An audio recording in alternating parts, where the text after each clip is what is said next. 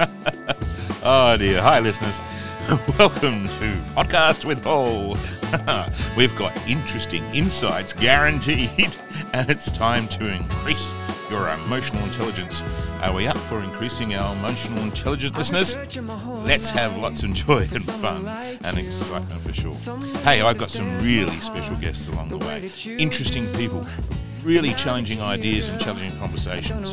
It's going to be amazing. You can learn more about what to do, why to do what to do, and what to do about it all. so much fun becoming self aware, motivated, alive, learning new ways to see the world. Hey, everybody, welcome to Podcast with Paul.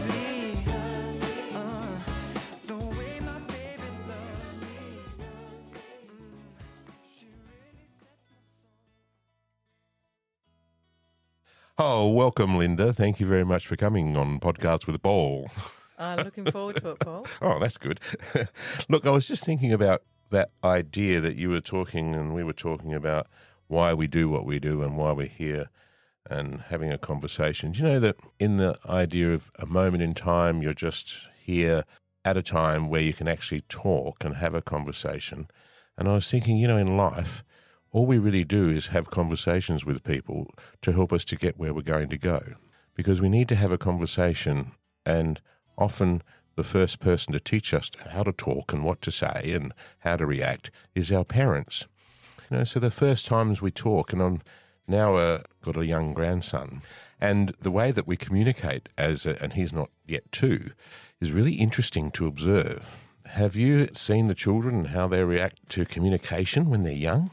Oh, totally. What about when you go to a supermarket or something and there's a young, you know, a young baby there in, in mum's arms or a young child in mum's arms and I don't know about you, but I'm a bit naughty and I might poke my tongue out or give them a cross eyes or take my glasses off and Yeah. um, uh, yeah, their reaction is quite entertaining. Yeah, and it's like that's the learning from a very early age. And I was interested that the language that people are able to accept. Uh, They say that you can learn different languages when you're younger, but it's not easy to learn language when we get older because maybe our brain is somehow attuned to, okay, we've learnt that and it's difficult to learn again. But some people's brains are able to maybe speak a number of languages. How are you going with language? You only how many can you oh, speak? I am absolutely terrible. I've tried to learn languages and I can't retain it. No, I like me too. Mm. so it's just some people can, some people can't. Mm. Yeah, language is a hard one. But yeah, the conversations that we have, I was I was listening to a guru guy, and he said to me that there's something in conversations that we have that's to do with listening, and often we can get caught up in what we want to say, and it's easy to get caught up in what we think and the need to share what we think without really knowing whether the audience are interested in hearing what we have to say. And I've noticed that you have been very good at audience, very good at creating people listening to you because you you seem to have this air of I don't know, you have a way of communicating that people enjoy listening to. Have you noticed that? No, but it's very kind. Thank you. I don't know. When I first saw you, you were you showed that you listened to somebody. I mean, we've had a conversation just before about what my ideas about raising awareness for the Human Foundation, and I found your ability to hear and listen, and then react and add value to somebody's comments without being overly opinionated. It's an interesting art, the art of communication because it's not easy necessarily for everybody to maybe think that they can easily listen, but listening is an absolutely important part of, of communicating. It's interesting you should say that. I think that comes in my training. So my mum used to always say to me as a young child, "The empty barrels make the most noise."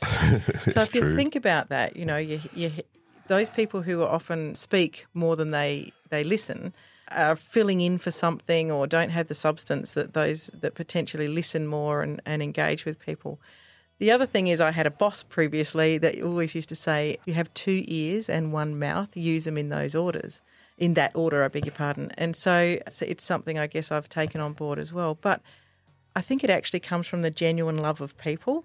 So I actually think people are super interesting. And if you listen and ask questions and get them talking to about the best subject that they know themselves, it can be really, really interesting. And you can find out little tidbits that you just don't do if you're speaking all the time. Yeah, it's it's like I, I agree. I mean, we must be the same in that way. The variety that of life that you get when people are there, and you start to assume that you might know some about somebody, but when they start to open up and tell you about their story, some of the interesting things that you know and find out about people that you thought, no, I can't believe that, and you know the traveling or whatever the, the difficulties they might have had or the joys that they've had.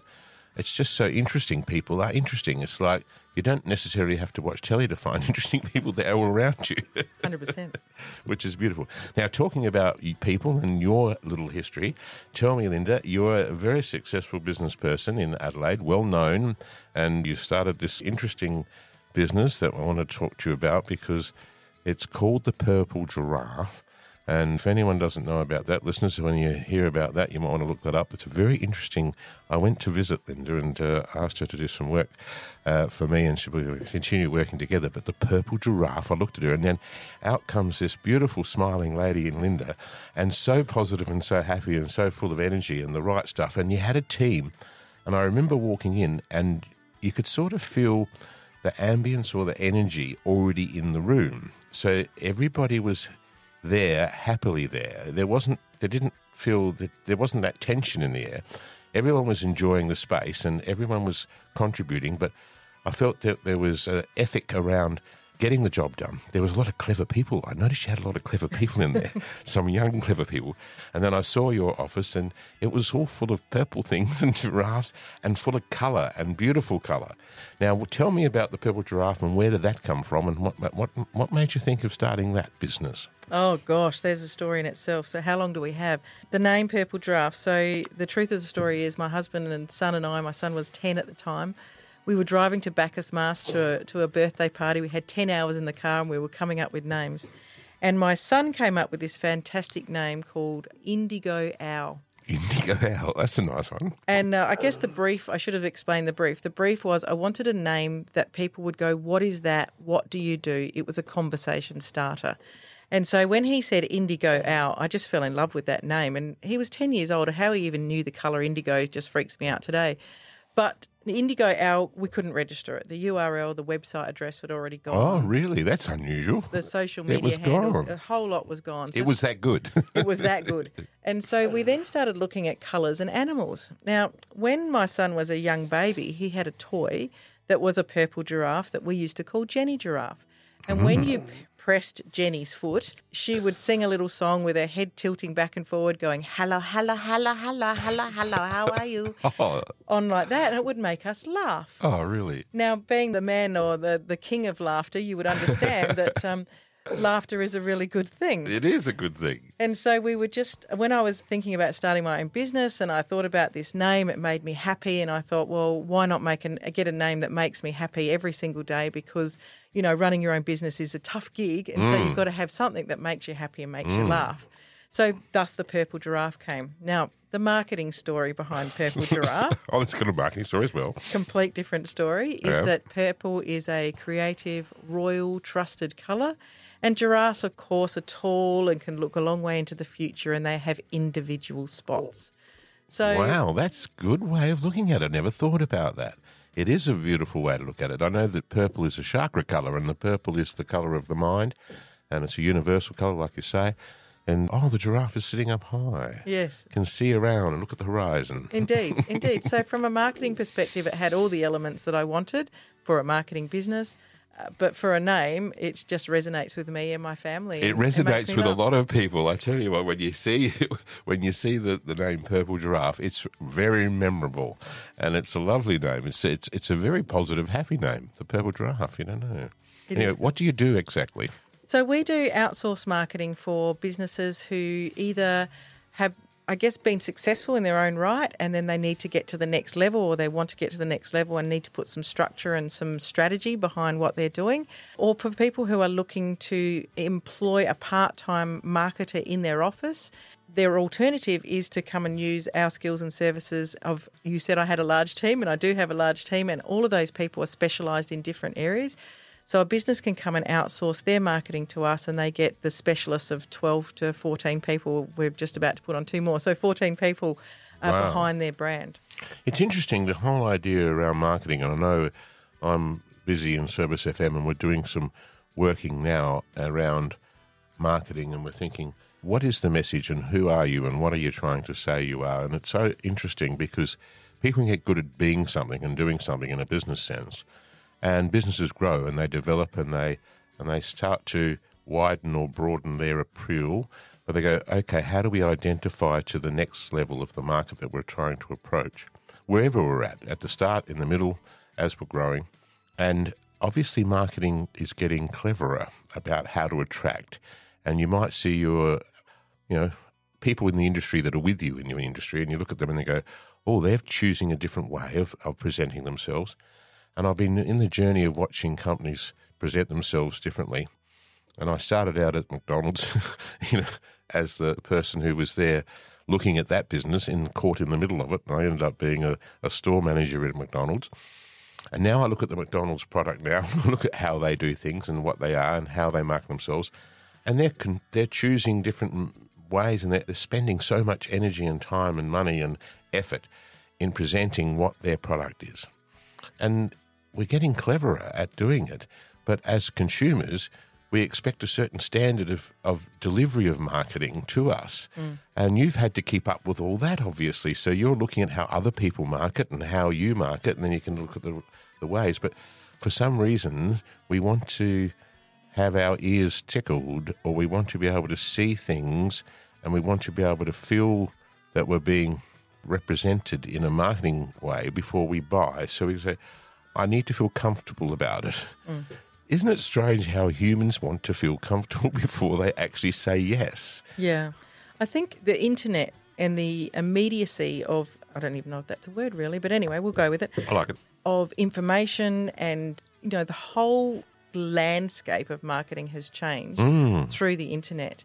Same with media, you know, like, you know, years gone by when something happened over in England, we would get a letter or, come on in the advertiser mm. or whatever the equivalent is in your state and they you know take months and months and months for that information to come through. Now it takes seconds. I know we get it so quickly. Absolutely, and so people want everything so very quickly. But the other thing is for marketers, the coolest thing is that data, more data is available to us than ever was before.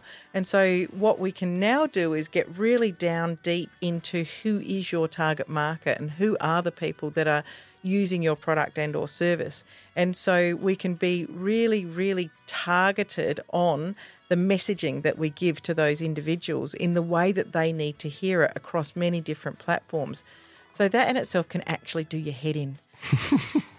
it can do your head yeah. in because uh, obviously you're trying to get somewhere and uh, uh, can you end up being too broad or can you be too specific? Mm. So that's where your head, your head must go into it and go, oh, we don't know what we are. And because there's so much information and an overload, how do we get a voice through all that information, through all that overload?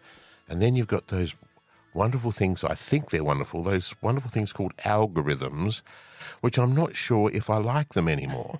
Before I used to go, oh, I want that, and now I'm getting a bit of that, and now I'm getting. And just now I'm scared to ask what I want because I might get too much information around what I want. Yes. There are strange things, uh, algorithms. I mean, you've you've obviously understood them and see them from where you are in your perspective. How's it been? Tell me, how's it for you? Well, it's interesting, you know, because I don't know if you can ever really fully understand an algorithm because they change them so quickly. Mm. And so, you know, today's digital marketing evolves so very quickly it's really hard to keep on top of it and so you you generally need to be working with it all the time to actually to, to at least eh, you know understand it slightly and so it's very difficult in a business perspective for, for individuals if they're running a business to actually then know all of that detail and how it works and all those sorts of things but algorithms are very, very interesting in that they can be wonderful for marketers because it helps us absolutely target down to the minutiae or they're really, really terrible as consumers, which is the voice that you're talking about, because you know they can get inundated with things because of the algorithm. So, from a marketing perspective, we absolutely love and adore them. The trick for the product is to make sure, or the business, to make sure that they don't actually, because they can set parameters around how often their messaging can be delivered to a person. And so it's really important to make sure that you limit that messaging to a point that you don't get to what you just explained uh, of overload, and now you're actually annoying me rather than I'm engaged by you. So you can, as a business, set those limits so that you know that you're not annoying your potential consumer. The algorithms are just uh, the the delivery mechanism to get there. Mm, mm, fascinating. It's like you can say a lot of things or you can read a lot of things, but yeah, there seems to be an availability of product from a, a, a, wider scope, and now people can say, I've seen that there, now I'm going to go look at it somewhere else. And people are buying things from all over the world, whereas the opportunity to buy from all over the world wasn't so easily available because we used to need to go to the grocer up the road, or we go to the butcher up the road, or we go to the store up the road. So we went to the shopping centre, went to Mars, and now we can go, oh, we want to buy something from America for this, for, yeah. for you know, direct from another country. And so interesting how that's that has given that opportunity is available to us so easily by the click of the button. Well, the thing that excites me the most about it, Paul, is the fact that this new mechanism for getting to consumers has allowed small to medium sized businesses to compete against the big the big mm, businesses. Most definitely. Most so it's definitely. leveled the playing field. And so if I talk about the business for a minute, Purple Giraffe, what we do is we've got some fantastic marketers that have all a, large proportion of them have worked in corporate life so they know the art of the possible. When you've worked in a corporate world and you've had a lot of cash or you've had a lot of budget in your marketing, you know, you know about different types of marketing techniques.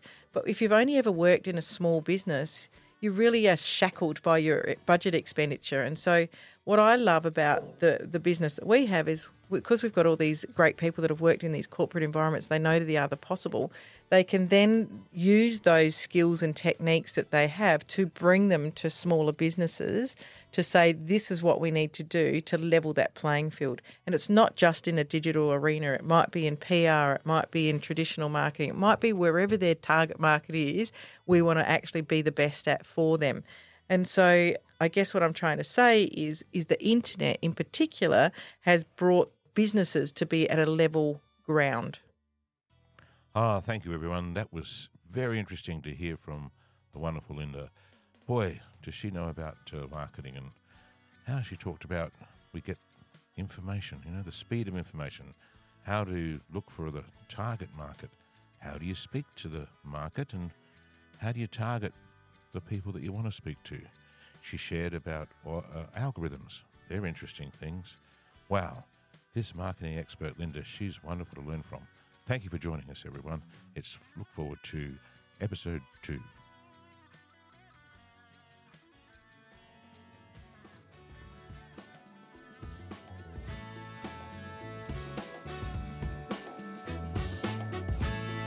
That's another episode from Podcasts with Paul. Special thanks, everyone. Remember to keep an eye out for our next exciting episode with more fun special guests. Find out more of what we're all about and look up the Laughter Project. Hey everyone, be happy.